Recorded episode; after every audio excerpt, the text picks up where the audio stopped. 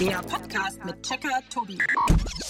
So, was koche ich denn heute? Internationales Kochbuch, Kapitel eins, Coq au vin. Das klingt sehr gut. Ich brauche Champignons, Karotten, Frühlingszwiebeln, super, super. Und für die Soße Innereien mit Hühnerblut. Nee, also wirklich nicht. Okay, Kapitel zwei, England. Ein Frühstücksgericht, das ist doch gut. Schwarzer Pudding mit Milch, Haferflocken und Rindernierenfett mit Schweineblut. Also spinnen die alle, ich bin Vegetarier. Kapitel drei, Asien, die machen doch viel mit Gemüse. Tierkan, keine Ahnung, was das heißt, aber das sieht gut aus. Erdnüsse, gehackte Kräuter, Zitronensaft, sehr gut. Und dann das Ganze über Tierblut streuen. Oh, ich habe keinen Hunger mehr.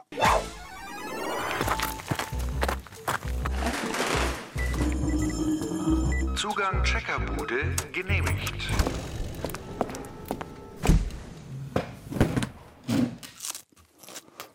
Hallo liebe Leute, schön, dass ihr wieder mit dabei seid beim Checkpot.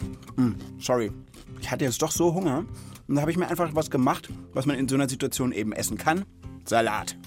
Da ist nämlich garantiert nichts davon drin, worum es heute geht. Und bestimmt habt ihr es gerade schon so ein bisschen rausgehört. Das Thema heute sind nicht gewöhnungsbedürftige Gerichte, sondern es geht heute um Blut.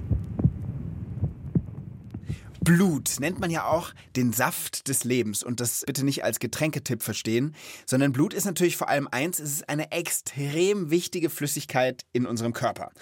Und damit meine ich in unseren Adern und nicht im Magen. Ich komme irgendwie nicht klar damit, dass viele Leute Blut essen. Egal, machen wir doch mal weiter mit unserem heutigen Gast. Ich freue mich sehr, dass er Zeit hat und mich hier in der Checkerbude besucht. Hallöchen, lieber Finjo. Servus.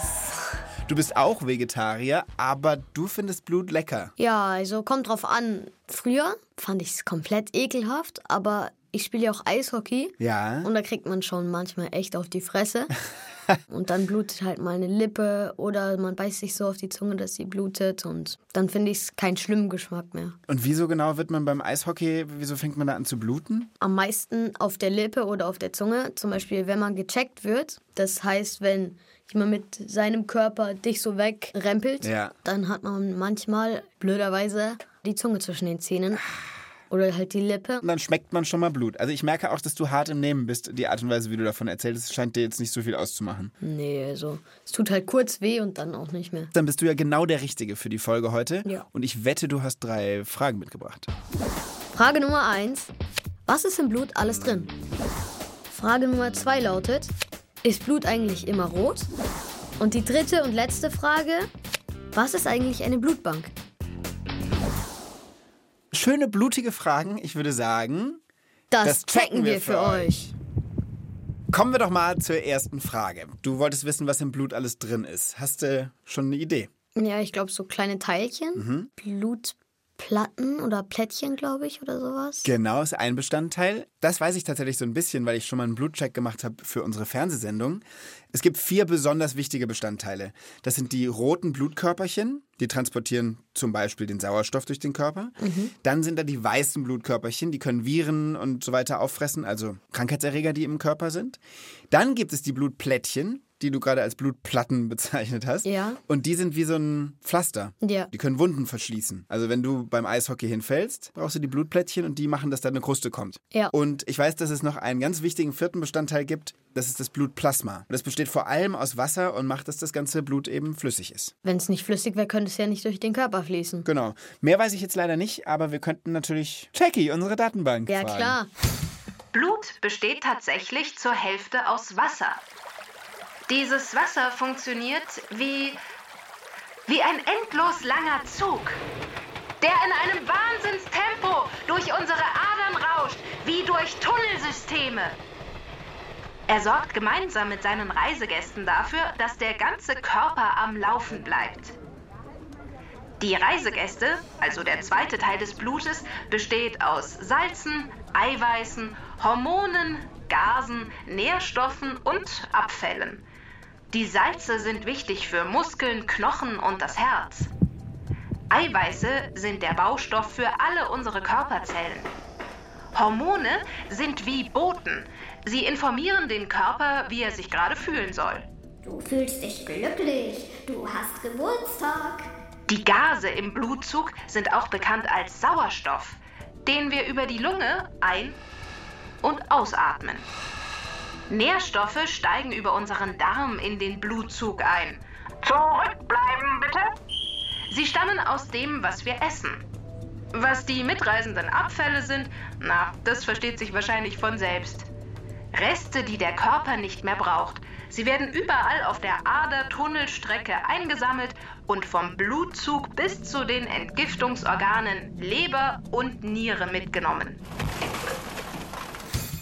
Krass, da steckt schon eine ganze Menge drin in unserem Blut, ne? Hättest du das gedacht? Ja, eigentlich schon, weil also unser Körper ist ja genial, perfekt eigentlich fast. Ist denn deine Frage damit beantwortet? Auf jeden Fall. In unserem Blut befinden sich rote und weiße Blutkörperchen, Blutplasma und Blutplättchen. Wie ein Zug rast das Blut durch unsere Adern und transportiert zum Beispiel Salze, Eiweiße, Hormone, Sauerstoff, Nährstoffe und Abfälle hin und her. Und übrigens, die Hälfte unseres Bluts ist Wasser. Gecheckt! Okay, Finjo, ich weiß ja, dass du keinen Stress mit Blut hast. Das hast du ja gerade schon erzählt. Kennst du Blutsbrüderschaft? Ja, also das ist so ein Brauch, sage ich jetzt mal. Jeder ritzt sich zum Beispiel am Finger und zwei Freunde halten dann die Finger aneinander. Die Wunden. Dass dann das Blut sozusagen ausgetauscht wird. Kennt man ganz viel aus so Cowboy-Indianer-Romanen und Filmen und so. Hast du sowas schon mal gemacht? Nein, aber ich stand mal kurz davor. In der ersten Klasse war das. Mit so einem Freund, das war auch mein Nachbar. Ja. Ich wollte ihn fragen, aber dann habe ich es doch irgendwie nicht gemacht. Mhm. Kam es nicht dazu und dann sind wir weggezogen und dann habe ich auch so gemerkt, irgendwann dann in der vierten Klasse oder sowas, dass es gar nicht so schlau ist, das zu machen. Ja, ist auch nicht ungefährlich dann einfach. Genau. Ja. Und soll ich dir was sagen? Es gibt noch eine andere Möglichkeit. Ohne sich selbst zu verletzen, könnte man sich zum Beispiel, habe ich mal gesehen, jeder spuckt sich in die Hand, so richtig viel Spucke und dann gibt man sich die Hand und dann mischt sich zumindest die Spucke. Ja. So ein bisschen eklig, aber man kann sich natürlich auch einfach ein Freundschaftsbändchen schenken. Da habe ich sogar eins an. Stark. Mit wem hast du das? Mit Milo. Und welche Farbe hat dein Freundschaftsband? Blau. Wenn es rot wäre, wäre es noch näher dran an der Blutsbrüderschaft. Ja, aber da habe ich noch eine Frage zu. Dann schieß mal los. Meine zweite Frage ist, ist Blut eigentlich immer rot? Also soweit ich weiß, ist das Blut in unseren Adern heller rot, wenn es von der Lunge kommt und viel Sauerstoff transportiert und dann aber dunkelrot, wenn es zurück in die Lunge fließt und eben der Sauerstoff in den Organen und überall verbraucht wurde. Aber rot ist es, glaube ich, immer. Und wieso ist das Blut dann eigentlich rot? Ich würde sagen, wegen der roten Blutkörperchen in unserem Blut. Ich weiß, dass wenn man die entfernt, hm. Ärzte machen das manchmal, dann kann man die Blutbestandteile voneinander trennen und dann, wenn nur das Blutplasma übrig bleibt, dann ist das fast schon so pipigelb. Krass eigentlich. Ja. Und ich habe mal sowas gehört irgendwie, dass Leute auch blaues Blut haben. Es gibt die Bezeichnung blaublütig, sagt man zu adeligen Leuten. Also zum Beispiel die Queen in England hat blaues Blut dann. Also nicht wirklich, die hat natürlich auch rotes Blut, aber die würde man auch sagen, ist blaublütig, weil sie eben eine adelige Person ist. Oder halt Leute, kennst du bestimmt, die so ein von im Namen haben. Ja, da gibt es auf meiner Schule auch ein paar, aber die sind niemals blaublütig, die sind so ganz normale Leute einfach. Sagt man auch nur so. Aber woher kommt dann eigentlich dieses blaublütig? Der Ausdruck. Ah? Checky! Früher galt man als besonders schön, reich und vornehm, wenn man blasse Haut besaß. Denn Adlige, also Menschen, die früher eine herrschende Position in der Gesellschaft hatten, wollten sich durch diese blasse Haut von den einfachen, sonnengebräunten Arbeitern abheben. Und so blieben sie möglichst viel im Schatten und pflegten ihre Blässe. Durch diese helle Haut lassen sich aber auch besonders gut bläulich schimmernde Adern erkennen. Und deshalb, so wird vermutet, entstand der Begriff, dass jemand blaues Blut besitzt, der adlig ist.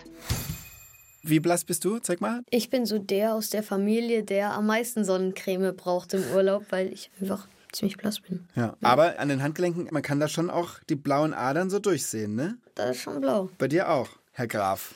Ja, also mein Blut ist ganz sicher rot. Also ich habe es ja schon oft gesehen, aber irgendwie habe ich auch mal gehört, dass Tiere irgendwie blaues Blut haben, auch wirklich. Ich kenne mich dazu wenig aus, aber ich kenne jemanden, den wir anrufen und fragen könnten. Dann machen wir das doch mal. Und zwar den Ernst Gerhard Burmeister, der ist von der Zoologischen Staatssammlung in München. Der ist wirklich schon richtig viel rumgekommen, kennt sich super aus mit allen möglichen Sachen, hat aber vor allem sehr viele Tiere erforscht und auch tatsächlich immer wieder neue Tierarten entdeckt.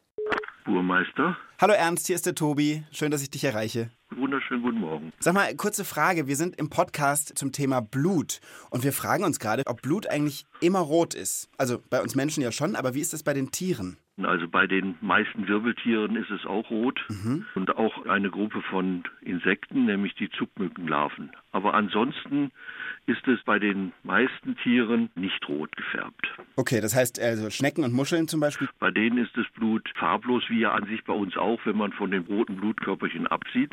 Aber dann, wenn Sauerstoff angereichert ist, dann wird es blau, ein bisschen hellblau. Mhm. Das kommt vor bei einigen Krebsen, Tintenfischen, Schnecken, Muscheln, Spinnen, Skorpionen. Gibt es denn noch andere bunte Blutarten bei Tieren? Ja, es gibt noch grünes Blut bei bestimmten Würmern, den Borstenwürmern. Die sind verwandt mit unseren Regenwürmern, mhm. die aber im Meer leben. Okay. Ja, es gibt es auch bei einigen Fischen. Sag mal, manchmal, wenn man irgendwie aus Versehen oder so auf einen Käfer tritt, dann sieht es manchmal auch so aus, als wäre das Blut fast so ein bisschen orangefarben. Kann das auch sein? Das kommt auch vor, zum Beispiel beim Marienkäfer. Mhm. Auch wenn man die Tiere nicht eben tot tritt, mhm. sondern das ist ein Abwehrmechanismus, praktisch ein Reflexbluten, um eben die Feinde in die Flucht zu schlagen. Ach, das ist ja abgefahren. Und dann krabbelt er aber ganz normal weiter. Also er verliert da so wenig von seiner Körperflüssigkeit, dass das also ihm nichts ausmacht. Gibt es denn noch mehr Tiere, die so verrückte Sachen mit ihrem Blut machen können? Ja, zum Beispiel die Texas-Krötenechse, mhm. die in Nordamerika vorkommt, die kann richtig Blut verspritzen, aber nur im äußersten Notfall. Mhm. Gerade wenn zum Beispiel Hunde oder auch Kojoten diese Tiere versuchen zu greifen, dann spritzen sie Blut. Da platzen Blutadern ja. in der Nähe der Augen. Nein. Und dann wird das Blut bis zu ein Meter fünfzig weit weggespritzt. Warte mal, die spritzen Blut aus ihren Augen ein Meter fünfzig weit? Ja. Oh, das ist das Gruseligste, was ich je gehört habe. Und es muss auch noch unangenehm riechen. Ich habe es selbst noch nie gerochen. Mhm. Aber man sieht es dann, wenn ein Hund so ein Tier fasst, dass er dann furchtbar versucht, dieses Zeug wieder loszuwerden, weil es offensichtlich ganz schrecklich riecht. Also Ernst, das war ganz, ganz spannend und du hast uns sehr geholfen. Vielen lieben Dank für deine Antworten. Nicht zu danken. Noch einen schönen Tag. Danke Ade. Dir auch. Wiederhören. Ciao. Boah, also Stinktier und aus den Augen spritzen. Ich will dem auch nicht begegnen, ehrlich gesagt. Aber deine Frage ist die beantwortet. Auf jeden Fall. Dann hau doch mal bitte auf den Knopf, der die gleiche Farbe hat wie Wurmblut, nämlich grün. Das Blut in unseren Adern hat seine Farbe von den roten Blutkörperchen. Werden sie entfernt, ist es gelblich. Schnecken und Muscheln besitzen weißes und blaues Blut, Käfer orangefarbenes und manche Würmer sogar grünes. Gecheckt! Gecheckt. Lieber Finjo, ich würde jetzt gerne so ein kleines Blutexperiment mit dir machen. Okay. Dann gehen wir einfach mal raus an die frische Luft. Weil, aber, ähm, aber nicht mit meinem Blut, oder? Nee, es geht nicht um dein Blut, aber okay, trotzdem, wenn was vom Blut daneben geht, ist besser, wir sind draußen. Ja. Los geht's. Folge mir. Guck mal, ich habe hier zwei Schüsseln, einen Messbecher, einen Suppenlöffel, so einen Schöpflöffel. Das Wasser kannst du jetzt mal in die eine Schüssel gießen. Okay. Sehr gut. Jetzt haben wir eine volle Schüssel mit Wasser. Das ist jetzt unser Blut. Was fehlt? Der rote Farbstoff. Deshalb machen wir jetzt hier noch so rote Badewannenbrausetablette. Oh, oh, geil. Die fand ich früher immer den Hammer. Oh, das ist ja geil. Ich mach sie alle rein, damit es schön ja. rot. Ich finde, es riecht nach Erdbeere. Oh, stimmt. So nach Erdbeerkaugummi. Und jetzt, äh, lieber Finjo, kommt meine Challenge. Okay. Bist du bereit? Ja. Ich habe hier eine Stoppuhr. Und ich werde den Timer jetzt auf dreißig Sekunden einstellen. Deine Aufgabe ist es, in dreißig Sekunden mit dem handelsüblichen Suppenschöpflöffel, den du in der Hand hast, okay, so schnell und so viel von unserem Blut von der einen Schüssel in die andere zu schöpfen. Okay. Zeit läuft. Okay, also Entschuldigung, schon so, dass nicht alles daneben geht, mein Lieber. Du machst es sehr gut, aber Entschuldigung, wenn das Blut in deinem Körper wäre, dann wärst du jetzt verblutet, so viel wie hier schon daneben gegangen ist. Nein. Was mei? Okay, drei, zwei, eins und Zeit ist vorbei. Scheiße, das ist echt wenig. Jetzt können wir mal mit dem Messbecher okay. versuchen rauszufinden, wie, wie viel, viel du geschöpft hast. Okay. Ja, ein bisschen mehr als ein Liter. Ja, das ist doch super. Warum glaubst du, haben wir dieses Experiment gerade gemacht? Nicht vielleicht mal mit meinem Herzen zu vergleichen. Ähm, das pumpt genauso wie ich jetzt, halt nicht mit einem Suppenlöffel natürlich. Von der einen Seite zur anderen Seite pumpt es halt das Blut. Genau, ein gesundes Herz, von einem Erwachsenen zumindest, schafft in dreißig Sekunden zweieinhalb Liter Blut durch den Körper zu pumpen. Nicht schlecht. Also mehr als doppelt so viel wie das, was du jetzt gerade mit dem Suppenlöffel unter größter Anstrengung selbst geschafft hast. Aber unter größter Anstrengung, wie ich es gerade gemacht habe. Wenn du richtig Hochleistungssport machst, dann sind das in den dreißig Sekunden bis zu zehn Liter. Das hätte ich jetzt echt wirklich eigentlich nicht gedacht. Aber das war doch jetzt ein ganz cooles Experiment. Dann können wir eigentlich wieder auch in die Checkerbude gehen. Und gut. Der Mensch hat natürlich keine zehn Liter Blut, ein Erwachsener ja. hat so fünf bis sechs Liter. Ja. Aber wenn man es hochrechnet, das, was durchs ja. Herz durchläuft, sind das bis zu zehn Liter. Wir reden ja jetzt von Erwachsenen. Was ist denn mit Kindern und Babys? Weiß ich gar nicht. Jackie, weißt du das? Allgemein wird das nach dem Körpergewicht des Säuglings berechnet. Ein gesundes Baby, das bei der Geburt etwa dreieinhalb Kilo wiegt, besitzt ungefähr dreihundertfünfzig Milliliter Blut. Okay, das ist gerade mal so viel wie in so einen, ich weiß nicht, größeren Kakaobecher passt. Also wenn das dann irgendwie eine Platzwunde hat oder sowas, dann wird's knapp.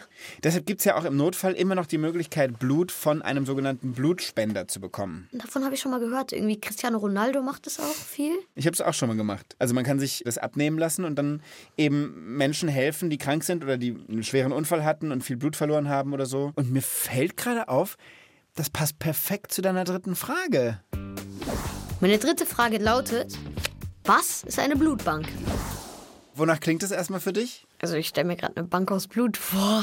Du meinst, wo man normalerweise sein Geld abhebt? Vielleicht spendet man sein Blut dahin und da wird es aufgehoben. Aha. Und dann geht man hin und hebt es ab, oder wie? Ja, okay, aber das ist dann doch schon ein bisschen komisch, oder? Da hat man so eine Blutkreditkarte und dann so. Stell dir mal so einen Automaten vor und da kommt halt nicht Geldscheine raus, sondern es fließt dir so Blut entgegen. Oh. Musst du immer eine Tüte dabei haben. Eben. Nee, also ist es natürlich nicht, aber es geht schon sehr in diese Richtung. Okay. Jackie, vielleicht hast du ja Lust, uns zu sagen, wie es genau funktioniert. Eine Blutbank bewahrt das Blut zwar auf, aber eben nur für Menschen, die es dringend benötigen, weil sie krank oder verletzt sind. Okay, eine Blutbank, wie, wie kann die aussehen dann? Das kann ich dir tatsächlich beantworten, weil ich für meinen Blutcheck fürs Fernsehen okay. auch in einer war. Der erste Raum, das sind gemütliche Sessel außenrum, da wird einem das Blut abgenommen. Ein bisschen wie beim Arzt. Man bindet dir am Oberarm das so ein bisschen ab, mhm. damit die Vene hier, die Ader, damit die aufgestaut ja. ist und dann kommt da eine Nadel rein. Okay. Und dann sitzt du da und es dauert einfach ein bisschen und dann fließt so langsam aber sicher Blut aus deinem Körper durch einen Schlauch in so eine Art Tüte. Ah ja, so ein Beutel, das sieht man auch oft in Filmen. Wie er im Krankenhaus eben auch an so einem Tropf hängt, ja. nur dass dann da dein Blut so reinläuft. Es tut auch überhaupt nicht weh und die nehmen einem natürlich auch nur ein bisschen was ab, weil du brauchst ja dein Blut noch selbst.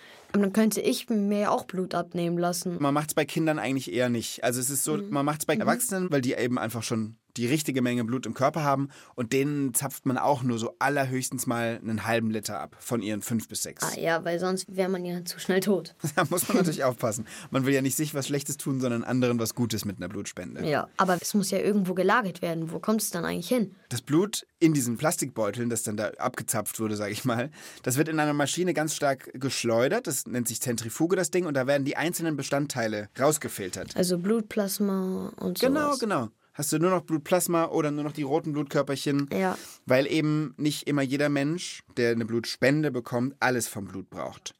Und diese Beutel werden dann gekühlt. Also Blutplasma wird richtig tief gefroren bei minus vierzig Grad. Das ist ja richtig kalt. Genau. Aber Blutkörperchen, was ist dann mit denen? Die kommen in eine Kühlkammer. Also das muss jetzt nicht minus vierzig Grad tiefgefroren sein, die müssen gekühlt werden. Ah, okay. Die halten dann bis zu eineinhalb Monaten und das Blutplasma tiefgefroren sogar bis zu zwei Jahre.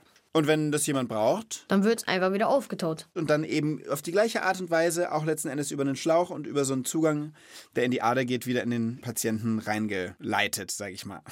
Es muss halt das passende Blut sein. Ja, weil es gibt ja verschiedene Blutgruppen. Genau. Also ich glaube, es gibt irgendwie A, B und null und... Und A B. Ah, okay. Und danach werden diese Blutkonserven, wie man die eben auch nennt, ganz genau beschriftet und danach auch sortiert. Mhm. Und so sieht es in der Blutbank aus. Okay. Ist denn deine Frage bis hierhin beantwortet? Ich würde jetzt sagen, schon.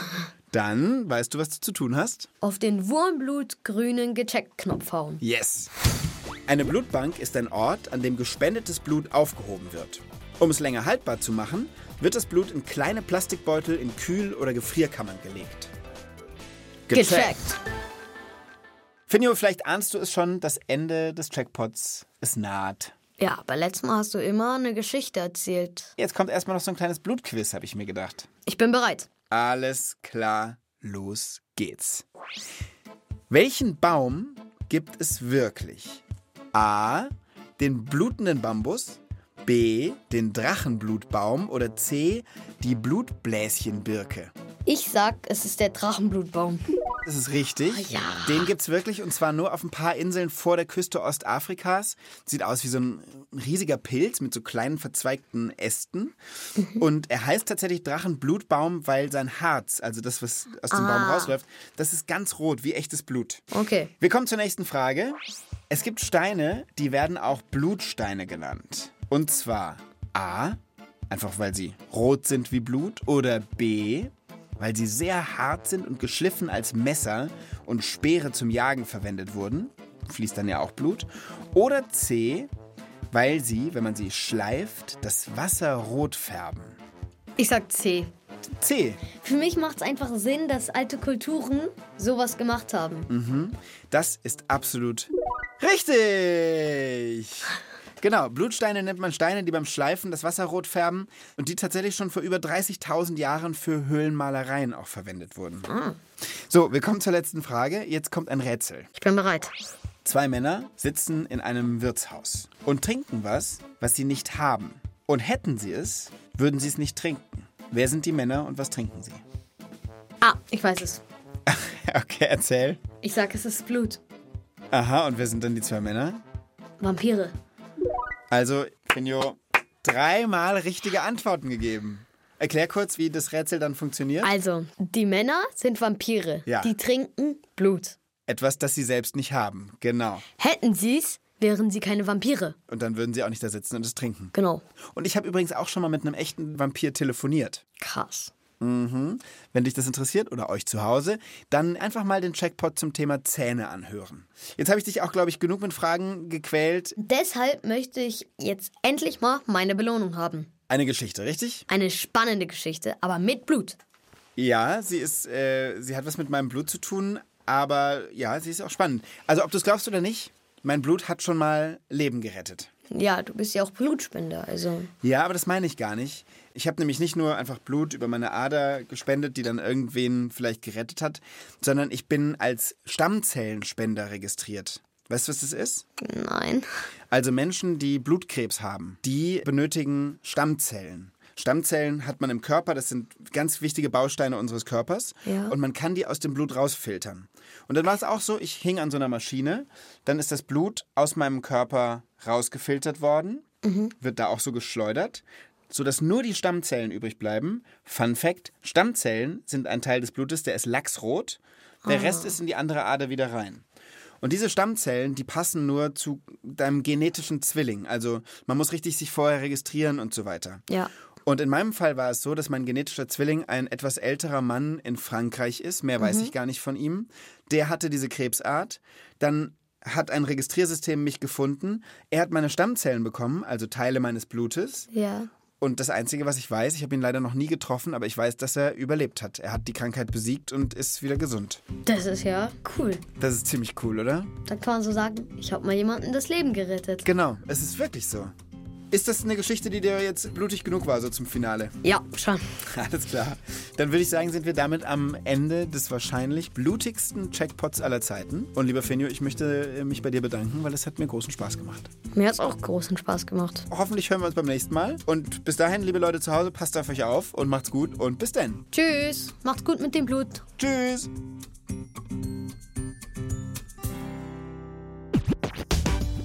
Text und Regie Annabel Zametzer. Sprecherin Konstanze Fennel. Redaktion Inga Nobel. Eine Produktion des Bayerischen Rundfunks zweitausendzweiundzwanzig.